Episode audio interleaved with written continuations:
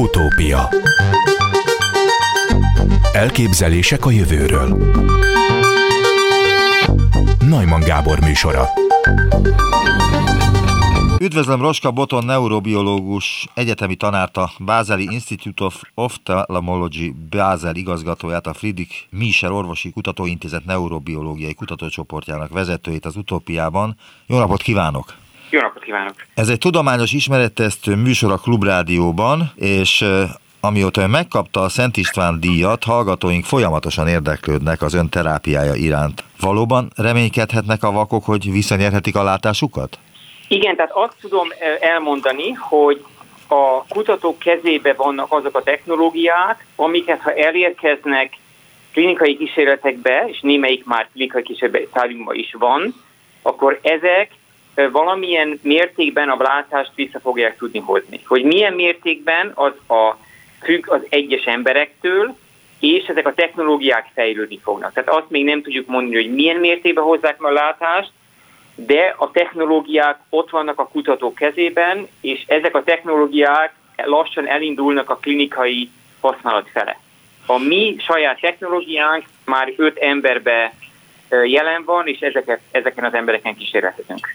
Egy interjúban azt nyilatkozta, hogy hamarosan gyógyíthatóvá válhatnak a vakság azon típusai, amelyeket a szem fényérzékelési képességének elvesztése okoz. De melyek azok a vaksági típusok, amelyek a szem fényérzékelési képességének elvesztése okoz? Szeretném pontosítani, hogy soha nem mondtam, hogy hamarosan gyógyíthatóvá válhatnak. Azt mondtam, hogy olyan vakság nem létezik, ami nem lehetne segíteni. Ez nagyon fontos különbség, mert az, hogy mennyire hamarosan, azt én nem tudom megmondani. Azt tudjuk megint, hogy a technológiák a kezünkben vannak, nem csak az enyémben, hanem a, a, a kutatóknak. Na, amiben a leggyorsabban ö, valószínűleg előrépés történik, azok azok a vakságok, amelyekben a fényérzékelő sejtek elvesztik ezt a képességüket, hogy fényt érzékeljenek, de a retinő többi része az, az egészséges marad. Tehát az fontos, hogy a látóidegnek meg kell lennie. Na most még egy dolog fontos, hogy mi vakemberekről beszélünk, és nem gyengén látókról. Ez nagyon fontos a nézőknek, hogy az, aki veszi el a vakság a látását, de még nem vak, azokban a mi terápiánkkal nem tudunk segíteni, mert mi teljesen, csak teljesen vak emberekben tudunk ezt a, csak teljesen vak emberekben tudjuk ezt a terápiát használni. A vakon születettek is látóvá válhatnak az ön terápiája segítségével? Ezt még nem tudjuk, nagyon kevésen vannak vakon született emberek, tehát ez tényleg nagyon kevés, és ez egy, ez egy nyílt kérdés, és lesznek kísérletek, hogy eldöntsük, hogy ez, ez, ezekben az emberekben a terápia alkalmazható, vagy nem. Terápia a legfontosabb eleme, hogy szintetikus vírust juttat a szembe. El lehet magyarázni laikusoknak is érthetően, hogy mi is ez a szintetikus vírus, amelyet ön és a csapata fejlesztett ki? Igen. Egy vírus úgy kell elbizonyítani, mint egy kis gömböt. Képzeljük, egy kis gömbbe van egy kis információ szolgáló DNS darabka. A DNS az az örökleti anyag, ez egy genetikus anyag, tehát egy, van egy kis labda, és a labdában benne van egy ö, kis DNS. És ezen a DNS-en, ezt úgy kellene elképzelni, mint egy, mint egy, ö, egy, egy kis szálat. Ö, és ezen a DNS-nek két fontos része van. Az egyik része az, ami csinál valamit és am, am, amit mi hozunk oda, ez egy olyan gén, ami fényérzékenyé tud sejteket tenni. Tehát, hogyha fogom egy bőrsejtjét, a bőrsejtbe beviszem ezt a gént, ettől a bőrsejtje fényérzékeny lesz. A második része ennek a kis vírusnak, a, a, a DNS-nek, a vírus DNS-ének, az pedig egy olyan uh, cím, ami cím megmondja a vírusnak, ami minden sejtbe belép, hogy milyen sejttípusban fejezze ki, vagy hozza létre ezt a fényérzékenységet. Tehát mi fog történni, mi beinjektáljuk ezeket a kis labdákat a szembe, ezek elárasztják a szemet, és minden sejtbe bemennek a retinánkba, de tudják, hogy csak azokban, csak azokat teszik fényérzékenyeket, amiket mi akarjuk. Honnan tudják ezek a szintetikus vírusok, hogy csak a betegsejteken kell kifejteni a hatásukat? Nem a betegsejteken, mert néhányszor nem a betegsejteken dolgozunk, hanem más sejteken, de azt én programozom be. Tehát létrehoztam, létrehoztunk a csapatunk egy olyan szintetikus információt, amivel mi be tudjuk programozni a vírust, hogy csak egy bizonyos sejtben te, sejtet tegyen fényérzékenyé, vagy bármilyen bizonyos sejtben fejezzen ki egy gént. Ezt most publikáltuk egy hónappal ezelőtt a Nature Neuroscience folyóiratba, ez az első ilyen publikáció, ami azt mutatja, hogy be lehet programozni vírusokat olyanra, hogy csak abban a típusban, amiket mi akarjuk, ott csináljanak valamit. Tehát ez egy kicsit olyan is, hogy elküldjük a postást, a postás tud minden címet, de ő egy adott házba viszi be a, az oda címzett levelet. De hogyan találják meg azt a bizonyos gént, vagy azokat a géneket, amelyek meghibásodtak, és a látás hibáit, a látás romlásét, vagy a vakságért felelnek? Ezeket nem találjuk. Hogy hogyan tudjuk megtalálni, az nagyon egyszerű. Az emberekben egyszerűen a DNS-t megszekvenáljuk, megnézzük a szekvenciáját egy, egy adott paciensnek, és abból látjuk, hogy itt van egy hiba, és létrehoztunk még, egy térképet, hogy gyakorlatilag bármilyen génről meg tudjuk mondani, hogy a szemnek milyen sejtípuszában van benne. Tehát ha például van egy, van egy család, akinek azt találjuk, hogy a egyes típusú génében van egy hiba, és nekünk van egy atlaszunk, ami meg tudjuk mondani, hogy ez az egyes típusú gén az ebbe és ebbe a, a sejtípusban van benne a retinába, ezért, és akkor van nekünk egy olyan vírusunk, amivel oda be tudunk vinni géneket. Most fontos, hogy a mi terápiánk nem függ attól, hogy mi ment rosszul. Tehát a mi terápiánk csak annyi, hogy egy olyan sejtet, ami nem fényérzékeny, fényérzékenyé teszik. Tehát mi történik? Például, ha, ha valaki elveszi azokat a sejteket, amik normálisan fényérzékenyé teszik, akkor mi egy másik fajta sejtet teszünk fényérzékenyé, tehát nem ugyanazt fogja látni az illető, hanem egy kicsit más. Ön azt is mondta, hogy azon is lehet segíteni, akinek a komplet látóidege hiányzik, tényleg csak pénz kérdése a megoldás. Ez Té- így van, ez így van. Két nagy csoportja van a segítségnek, és az egyike már klinikai tesztelés alatt van. Tehát ezekben az esetekben a szembe már nem tudunk segíteni, de az agynak van egy látókérge, és több csapat dolgozik azon, hogy ebbe a látóérekben beleszurkálnak elektródákat, és elektródával egy videokamerán áthozott információt bevetítik a, a, a, a kéregnek a, fény, a, a vizuális részére. Mi is kezdünk egy, egy nagy projektet, abban az intézetem eh, benne van, több európai laborral, ahol mi meg fényérzékenyé tesszük a vizuális kortexnek egy részét, és megpróbáljuk ide bevetíteni az információt. A mi kísérleteink megint csak kísérleti stádiumban vannak, az elektródás kísérletek már emberben vannak. Az előbb is mondta, hogy négy vagy öt ember már részt vesz ebben a klinikai kísérletben. Tud róluk valamit, hogy ők már látnak valamennyit? Ezt számomra ezt erről én nem beszélhetek, ez egy cég végzi ezeket a vizsgálatokat, én nem vagyok benne a vizsgálatokban, Erről majd a cég ad tájékoztatást, amikor ők úgy látják, hogy ez ideje lesz. Azt is mondta, hogy manapság vér vagy bőrsejtből Peti csészében is tudunk retinát építeni. 200 nap alatt bárkiből tudunk csinálni ezer retinát, amelyen gyógymódot tudok fejleszteni. Ez így van. Ősejt technológiát alkalmaznak? Ősejtből indulunk.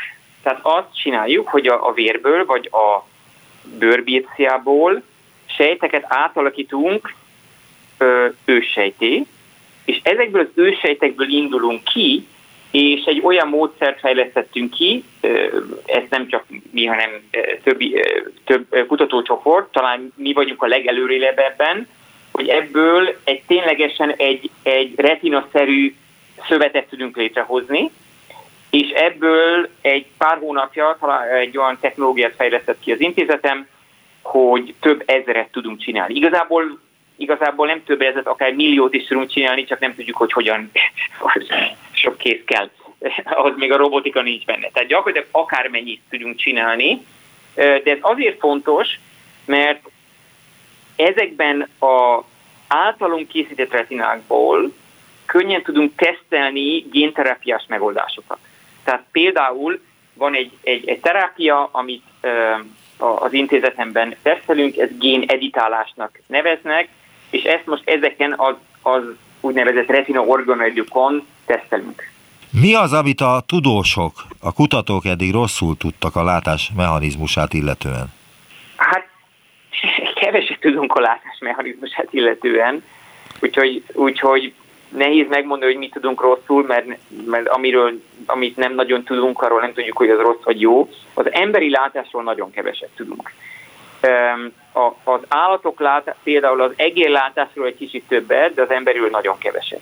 Az emberi látás nagyon-nagyon különbözik az egérlátásától, mert az embernek van egy, egy, egy retinájának egy része, amit úgy hívunk, hogy, hogy fóvea, ami az éles látásért felel, és ez, ez tulajdonképpen, hogyha én elvesztem a fóveámat, úgy is félek, hogy makula, például makula degeneráció azt jelenti, hogy elvesztjük ezt a részt, akkor mi úgy gondoljuk, hogy elvesztettük a látásunkat. És ez a, ez a makula, ez nincs benne például egerekben. Tehát nagyon nehéz ez, ez csak fő emlősökben van benne. A, a látás megértésétől fényévekre vagyunk, de az nem azt jelenti, hogy nem tudunk terápiát kifejleszteni. A retina megértése sokkal könnyebb, ennek is még az elején vagyunk, de itt vannak olyan technológiák a, a, mi és a, a kutat, többi kutató kezében, amivel valamilyen szinten le tudjuk írni, és ezt ki tudjuk használni arra, hogy terápiát fejlesztjük. Nem feltétlenül kell teljes mértékben megérteni a rendszertő terápiát ö, ö, találjunk ki, de valamilyen mértékben ismerni kell. Az előbb is mondta, hogy hát folynak klinikai kísérletek, és, és ezt nem önök végzik, illetve nem ön végzi, hogy ön nem vesz részt ezeken a klinikai kísérleteken. Megkérdezhetem, hogy miért nem? Azért, mert mi, én alapkutató vagyok, tehát én nem foglalkozok betegekkel, mi terápiát tervezünk. Van egy munkamegosztás a, a kutatók között és a, a, a doktorok között. Az, az első fázisban úgy, úgynevezett fundamentális vagy alapkutatás, amikor csak az érdekel minket, hogy hogyan működik mondjuk a, a látórendszer. A második fázisban ezt a megértést próbáljuk kihasználni arra, hogy létrehozunk egy új terápiát. Ebben az első két fázisban vagyok én benne, de ez laboratóriumban zajlik. Ezek után jön á, egy kis cég, aki azt mondja, hogy na, a következő lépéshez már nagyon sok pénz kell. És el kell jutni emberekbe, és nagyon sok minden olyan dolgot kell csinálni, amit például egy kutató laborban mi nem csinálunk. Például a hatóságokkal beszélgetni, meg a betegeket megszervezni. Ezt egy általában egy kis cég csinálja egy klinikával kapcsolatban, és ha, ha ezek a vizsgálatok megvannak, ezt elviszik egy úgynevezett fázis egy vagy fázis kettőig, és akkor egy nagy cég megveszi a kis céget, mert akkor már nekik is kevés pénzük van, és az nagy cég viszik el oda, hogy az emberekhez eljusson a terápia.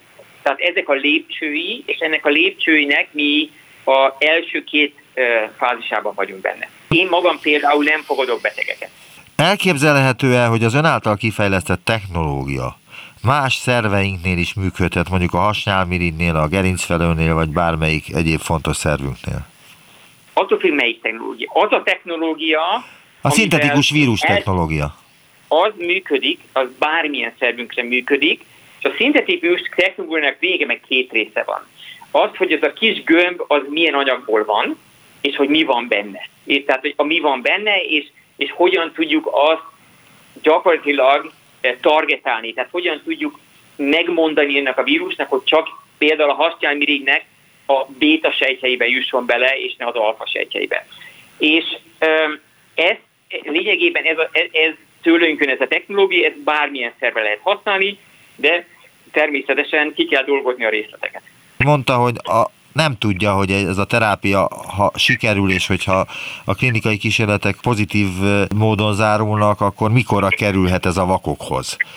Körülbelül, se, körülbelül se lehet mondani, hogy ez tólikben, tehát hogy 1-től 5-10 évig tart ez a klinikai kísérlet? Ezt nehéz megmondani, mert ez nagyon függ, mert, mert ugye van egy klinikai kísérlet, amit én tudok, de közben meg alapult még három-négy cég közben. És hogy melyiknek mindegyikről tudok, és mindegyik gyakorlatilag a mi munkáinkat használják, hogy melyik fog először elérkezni ténylegesen klinikumba, és ez milyen gyorsan jön, ezt nehéz megmondani. Ez nagyon sok tényezőtől függ, ami meg teljesen nem az én szakértelmem alá tartozik. Igen, de a vakegerek azok újra láttak a terápiát követően? Az, a vakegerek igen, új, azok újra láttak, sőt az egerekben annyira jól megy a terápia, hogy néha nem is tudjuk már, hogy az, az egér az most vak volt, vagy nem volt vak. Néha vannak olyan, olyan diákjaim, akik jöttek nekem, hogy az egér nem is volt vak.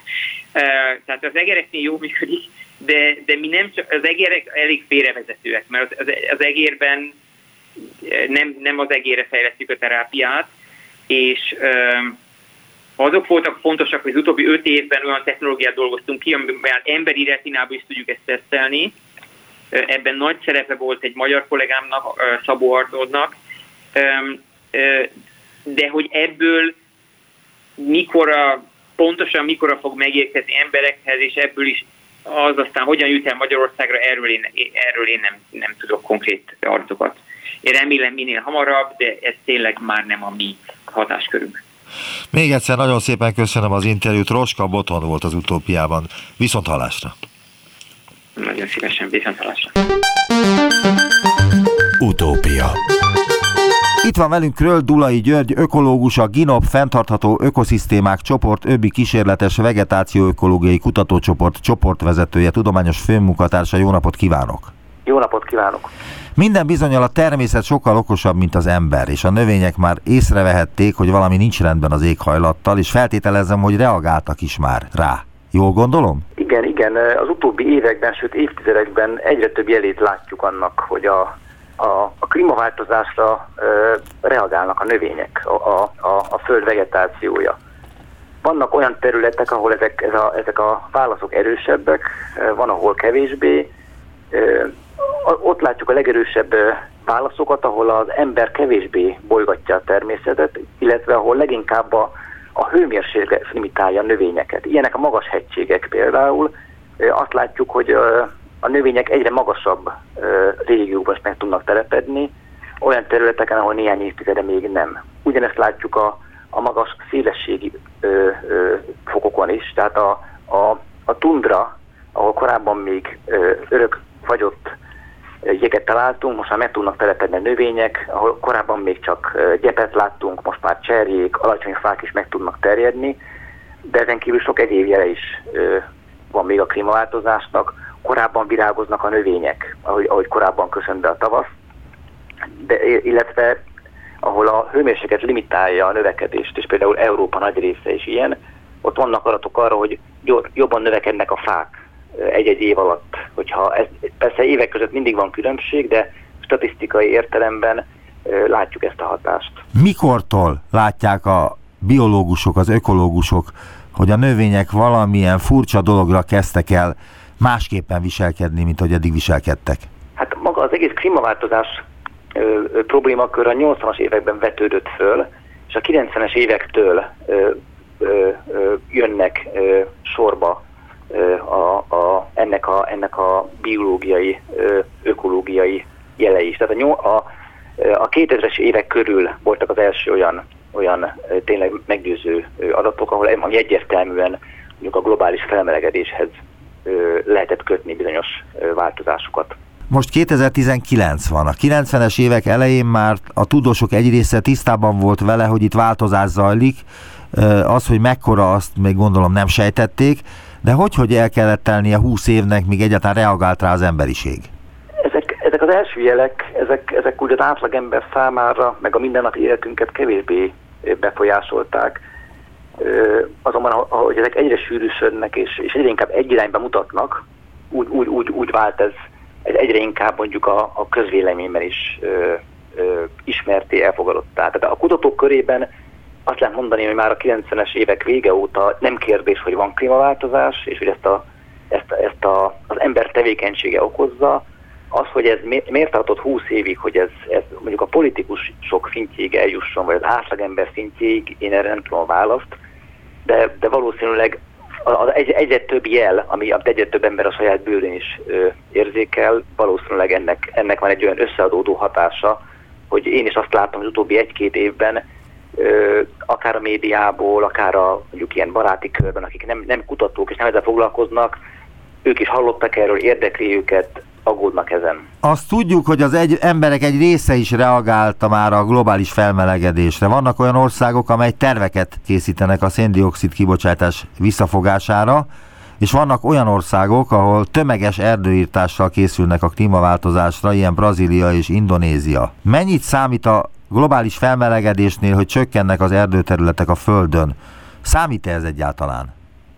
Mindenképpen a, a, a, az egyik komponense, mert gyakorlatilag a, a növényzet az, a, az egyik segítője az embernek olyan szempontból, hogy ahogy fokozatosan nő a légkörnek a széndiokszid szintje, a, a magasabb széndiokszid szint miatt a növények könnyebben tudják fölvenni a széndiokszidot, és nagyobb mennyiséget ö, építenek be a szervezetükbe, hogy csak egy adatot mondjak, az összes széndiokszidnak, amit, a, amit az emberiség a 18. század óta a, a légkörbe ö, ö, füstölgött, annak már csak a fele van ott, mert a másik fele, felét részben a növények kötötték meg, részben a tenger nyelte el, de mindenképpen ezek olyan olyan folyamatok, ami, amelyek nélkül egyébként még sokkal rosszabb hely, helyzetben lennénk. Tehát amikor, amikor erdőket vágnak ki, akkor gyakorlatilag ezt a potenciát ö, ö, csökkentik, ezt a széndiokszid felvő potenciát, nem beszélve arról, hogy az a kivágott erdő, annak a, az, annak a fáját valószínűleg el is égetik, ami megint csak hozzájárul a, a légkör széndiokszid tartalmának a növekedéséhez. Nem ez a fő oka, de, de egyébként egy jelentős komponens, ami a, az ilyen művelési ágváltásokból származó széndiokszid. Mit gondol, melyek azok a növények, amelyek kibírhatják az extrém és csapadékmentes környezetet, és melyek nem? Lesznek olyan növények. Egyébként az, hogy, hogy, hogy, hogy csapadékmentesebb lesz a környezet, ez, ez egyáltalán nem egyértelmű. Összességében, ha visszanézzük a, a, a, az elmúlt évmilliókban, azt látjuk, hogy amikor a Föld melegebb volt, akkor csapadékosabb is volt. Egyszerűen azért, mert több, több pára van a, a légkörben, abból több csapadék hullik. Tehát a, egy globális felmelegedéssel globális szinten a csapadék növekedésére lehet számítani, ami a probléma, azonban az, hogy nagyon jelentős regionális különbségek lesznek, tehát lesznek területek, ahol nagyon so, sokkal több csapadék lesz, és lesz olyan, amelyek sokkal szárazabbak lesznek, és a másik probléma, hogy a csapadék eloszlása is sokkal hektikusabb lesz. Tehát hiába lesz valahol több csapadék, az nem biztos, hogy jót jelent a növényeknek is, mert a csapadék eloszlása az, az, az, az lehet egészen más. Tehát akár hosszú száraz időszakokat követhetnek nagyon, nagyon ö, csapadékos ö, időszakok, de hogy a, kérdésre válaszoljak, mindenképpen lesznek növények, amelyek haszonélvezői ezeknek a változásoknak, mások meg elszenvedői, de mindenképpen egy jelentős átrendeződésre kell számítanunk a, a, a, a növényvilágban, az állatvilágban is, hiszen hogy a, a, a klimatikus övek eltolódnak, vagy hogy a klíma változik, a növények ezt meg, meg az állatok is megpróbálják lekövetni, csak az a baj, hogy a változások üteme, ami jelenleg zajlik, sokkal gyorsabb annál, mint ami a földtörténeti korokban korábban előfordult, ezért, ezért ez, mindenki, ez, ez, nem fog könnyen menni, és mindenképpen egy ilyen, egy ilyen hektikus, mindenféle katasztrófákkal, most a növények szempontjából a katasztrófákat, hogy, hogy nagy területeken kipusztulhat a növényzet, visszatelepülni csak lassabban tud. Tehát nem, ahogy, ahogy elképzeljük, hogy melegszik a föld, és ha mondjuk a zónák éjszakabbra tolódnak, vagy magas hegységben, és magasabbra tolódnak, erre egyrészt nem lesz idejük a növényeknek, másrészt ez mindenképpen egy, egy nagyon ö, mozgalmas időszakot jelent. Tehát először ki, kipusztul a növényzet nagy területen, utána ott valami meg tud telepedni, amit aztán lecserélnek más növények, tehát minden, mindenféleképpen ilyen átrendeződésekre számíthatunk. Néhány nappal ezelőtt a fórumban az volt a téma, és egy hallgató azt vetette fel, hogy nagyon régen is voltak ilyen kilengések időjárásilag, és tudja, hogy például a földközi tenger is ki volt száradva, sivatagos terület volt helyette.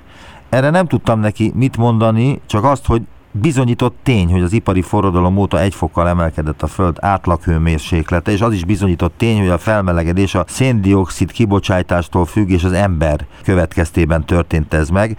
De én, én úgy éreztem, hogy nem sikerült őt meggyőznöm. Mi a véleménye erről? Hogyan lehet meggyőzni azokat, akik ezekkel az érvekkel jönnek, hogy ilyen már volt a Föld történetében, lesz majd hidegebb is? Az a, az a probléma ezzel az érveléssel, hogy ezek a változások, tehát mindig is zajlottak ilyen típusú változások, azonban ennek az üteme sokkal lassabb volt. Azon kívül ezeket a változásokat meg is szenvedték az éppen ott élő élőlények. Emberi, emberi ugye civilizáció, amikor ilyen léptékű változások zajlottak, még nem, még nem, még nem létezett. Tehát igazándiból azt is lehet mondani, hogy az életet nem kell félteni, a Földön az élet nincs veszélyben, itt az, a, ami veszélyben van, az, és még az emberi faj sincs veszélyben, hanem ez a típusú ö, ö, ipari, gazdasági, társadalmi berendezkedés, amit mi itt képítettünk a Földön, ez, ez kerülhet veszélybe. Hogy, hogy, erre, hogy, hogy milyen típusú veszélyekre kell gondolni. Vannak, tehát komoly, komoly elméletek foglalkoznak azzal, vagy komoly komoly, komoly kimutatásokat végeztek arra, hogy a szíriai konfliktust is az idézte elő, hogy abban a régióban, egyébként az egész közelkeleti térség és az egész mediterrán régió jelentősen szárazodik, tehát a szíriai konfliktust is jó néhány száraz év előzte meg, amikor nem volt termés, nagyon ö, sok ember beköltözött a városokba, ott olyan társadalmi feszültség keretkezett, ami, ami jelentős részben hozzájárulhatott az akkori rendszer ö, ö, összeomlásához. Tehát amire, amire készülhetünk, az, azok olyan akár ilyen társadalmi, akár gazdasági problémák, amelyek lehet, lehet hogy csak regionálisak, de, de mivel a világgazdaság ezer szálon összekapcsolódik, mindenképpen mindenképpen tovagyűrűző hatásai lehetnek. Amikor egy kutatóval kapcsolatban megpróbálok információkat találni az interneten, akkor szokott egy olyan oldal is lenni, hogy egy illető kutató tevékenységi köre.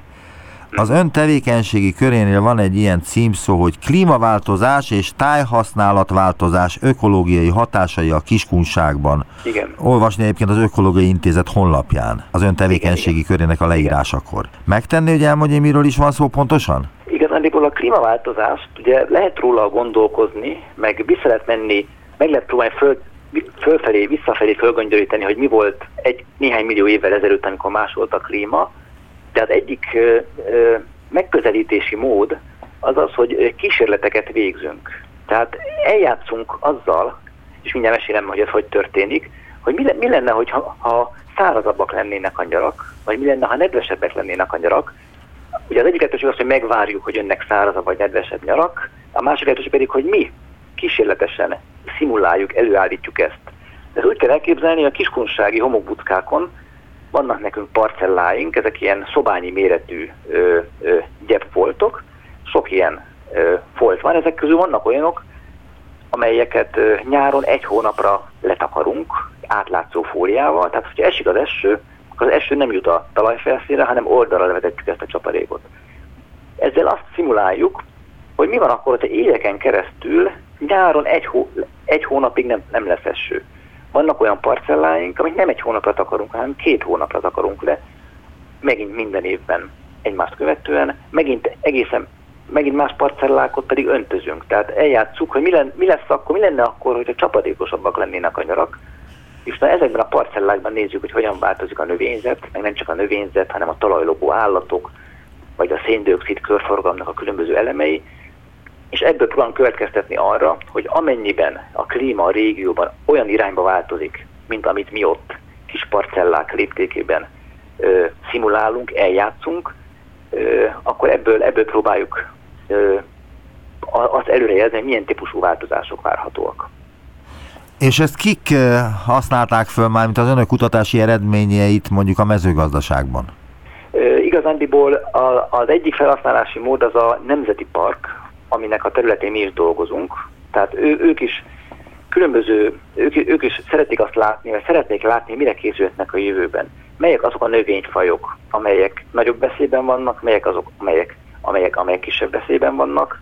Egy másik felhasználási mód, az, a, ha, ha, ha gyepekről beszélünk, akkor a, akkor a legeltetés ö, ö, kérdésköre. Például azt látjuk, hogy ha minden nyáron nagyon erős asszálynak tesszük ki a, ezeket a gyepeket, akkor azok az évelő fűfajok, amelyek a nyári évben is ö, ö, bizonyos fűmennyiséget adnak, azok teljesen kiszorulnak a gyebből, és a helyüket olyan mediterrán, szubmediterrán növények veszik át, amelyek csak a, a ősztől tavaszig ö, zöldek, tehát ezek, ezeken a, azokon a parcelláikon, parcelláinkon, ahogy rendszeresen, visszatérően szárazságot szimulálunk, ö, ott, ott nyáron nincs zöld növény. Tehát ezeket a területeket legeltetni nyáron nem, le, nem, le, nem lehetséges, akkor, hogyha ez a típusú klíma, amit most a parcellákon kipróbálunk, ez bekövetkezik. Magyarországon milyen növények, haszonnövények vannak veszélyben a klímaváltozás miatt, illetve Vannak-e arra nézve koncepciók, hogy mit kellene helyettük ültetni? És itt most a kukoricára, a búzára, a napraforgóra gondolok. Hát ha, ha azt a legvalószínűbb forgatókönyvet képzeljük el, hogy a, a nyarak szárazabbak lesznek, a, a, a, a telek meg nem változnak, vagy kicsit csapadékosabbak és enyhébbek, akkor mindenképpen azok, azok a növények, amelyek a, a, a, a, a nyár közepén növekednek, azok mindenképpen veszélyben vannak. Tehát például a kukorica, kukoricát egyre több helyen már csak öntözéssel, tehát ha nincs öntözés, akkor tehát nagyon nyári szárazságra érzékeny a, a, a kukorica, ezzel szemben a, az őszi gabonák, amelyeket ugye ősszel ültetnek, és már még ősszel is csinálnak, és alapvetően júniusra már, ö, ö, már, már termésben vannak, azokat valószínűleg a, a, a jövőben is lehet majd termeszteni. De a, ez csak az egyik dolog, hogy a növények a hőmérséklet és csapadék függése milyen. A másik olyan, a másik ö, problémakör az az, hogy a, az egyre enyhébbé váló telekkel, meg az átalakuló klímával ö, olyan új kórokozók jelennek meg, és erre már, már vannak példák, amik, amik korábban nem voltak itt. Tehát lehet, hogy lehet, hogy a klíma nem is, nem is válik alkalmatlanná egy növény számára, de az új kórokozók megjelenése okoz többletköltséget például a gazdálkodóknak, vagy esetleg olyan komoly problémát okoz, hogy amiatt lesz sokkal gazdaságtalanabb egy növénynek a termesztése. A Fülöpházán 2014. május végén átadott terepkutatási infrastruktúra révén a természetben rendszerint egybeeső két jelenség következményeit tanulmányozzák az ökológusok. A kutatók így feltárhatják, milyen különálló, illetve együttes hatással van az egyszeri szélsőséges asszály, illetve a mérsékelt, de minden évben visszatérő csapadék változás a szárazabbá vagy nedvesebbé váló klíma, a kiskunság homokpuszta gyepjeinek élővilágára. Ez a szöveg 2014-ben jelent meg a Tudomány Gurmanox című kiadványban. Ön volt a kutatás vezetője. Milyen Igen. kutatási eredmények születtek akkor ott? Ami a egyik legérdekesebb ö, dolog, az az, hogy a ha egy szélsőséges asszályt, mert általában ugye két, ez két különböző komponense a klímaváltozásnak, hogy egyre szélsőségesebbek és egyre gyakoribbakká válnak a szélsőséges események, részben az asszályok, részben mondjuk egy nagyon esős, tehát ilyen intenzív csapadék események is. Ez, ez egyik dolog. Általában például a, a közvélemény erre, erre érzékeny. Mikor van egy nagyon nagy asszály, vagy nagyon nagy hőhullám, azt mindenki észreveszi. De van egy másik fontos komponense is, az, hogy az átlag hőmérséklet szép lassan emelkedik, illetve hogy a, a csapadék mennyisége mondjuk minden nyáron egy, egy, egy, egy kicsivel ö, csökken. Mi ebben a kísérletben ö, azt kérdeztük, hogy mi van akkor, hát van egy nagyon száraz nyár, ö, és mi, mi a különbség a között, hogy a száraz nyarat nedves évek követik, vagy pedig száraz évek követik.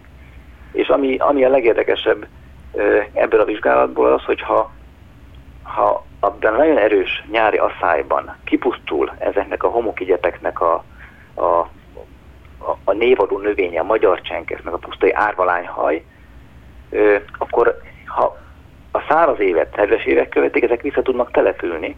Azonban, ha több évet egymás követően szárazak a nyarak, akkor, akkor ezeken, a, ezeken a területeken el is köszönhetünk például az árvalányhajtól, vagy a magyar csenkesztől, és egy ilyen szubmediterrán jellegű ö, egyévesekből álló növényzetre készülhetünk. De miért baj az, hogyha például az árvalányhaj nem nő ott, ahol eddig nőtt? Tehát, hogy ez egy olyan értékes növény nekünk, hogy ezt mindenképpen meg kellene tartani, vagy valamilyen módon védeni kellene?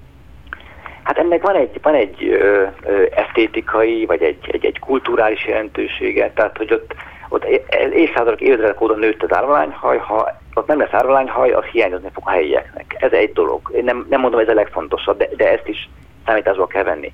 A másik, amit már, már korábban említettem, hogy az árványhaj az egy olyan növény, ami egész nyáron zöld, az egész, évben le, egész nyáron lehet legeltetni. Tehát ha az, az évelő árványhaj helyett olyan növények vannak, amelyek májusban már termést érlelnek és barnák, és nem lehet őket legelni, akkor ez mondjuk a, a, a terület gazdasági hasznosíthatóságát is befolyásolja.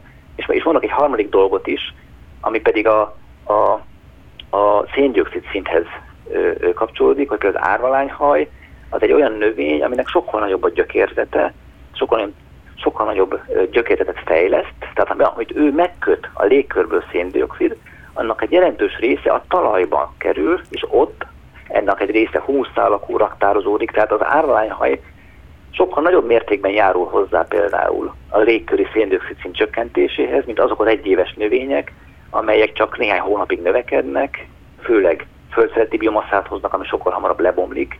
Tehát ezek, ez sok-sok tényező ö, ö, adja ezt össze. Ez önmagában az árványhaj hiánya nem, nem állítom, hogy tragédia, de mindenképpen olyan típusú változás, ami, amire számíthatunk a jövőben. Nagyon szépen köszönöm az interjút. Kröll Dulai György volt az utópiában. Viszont hallásra. Köszönöm én is a lehetőséget.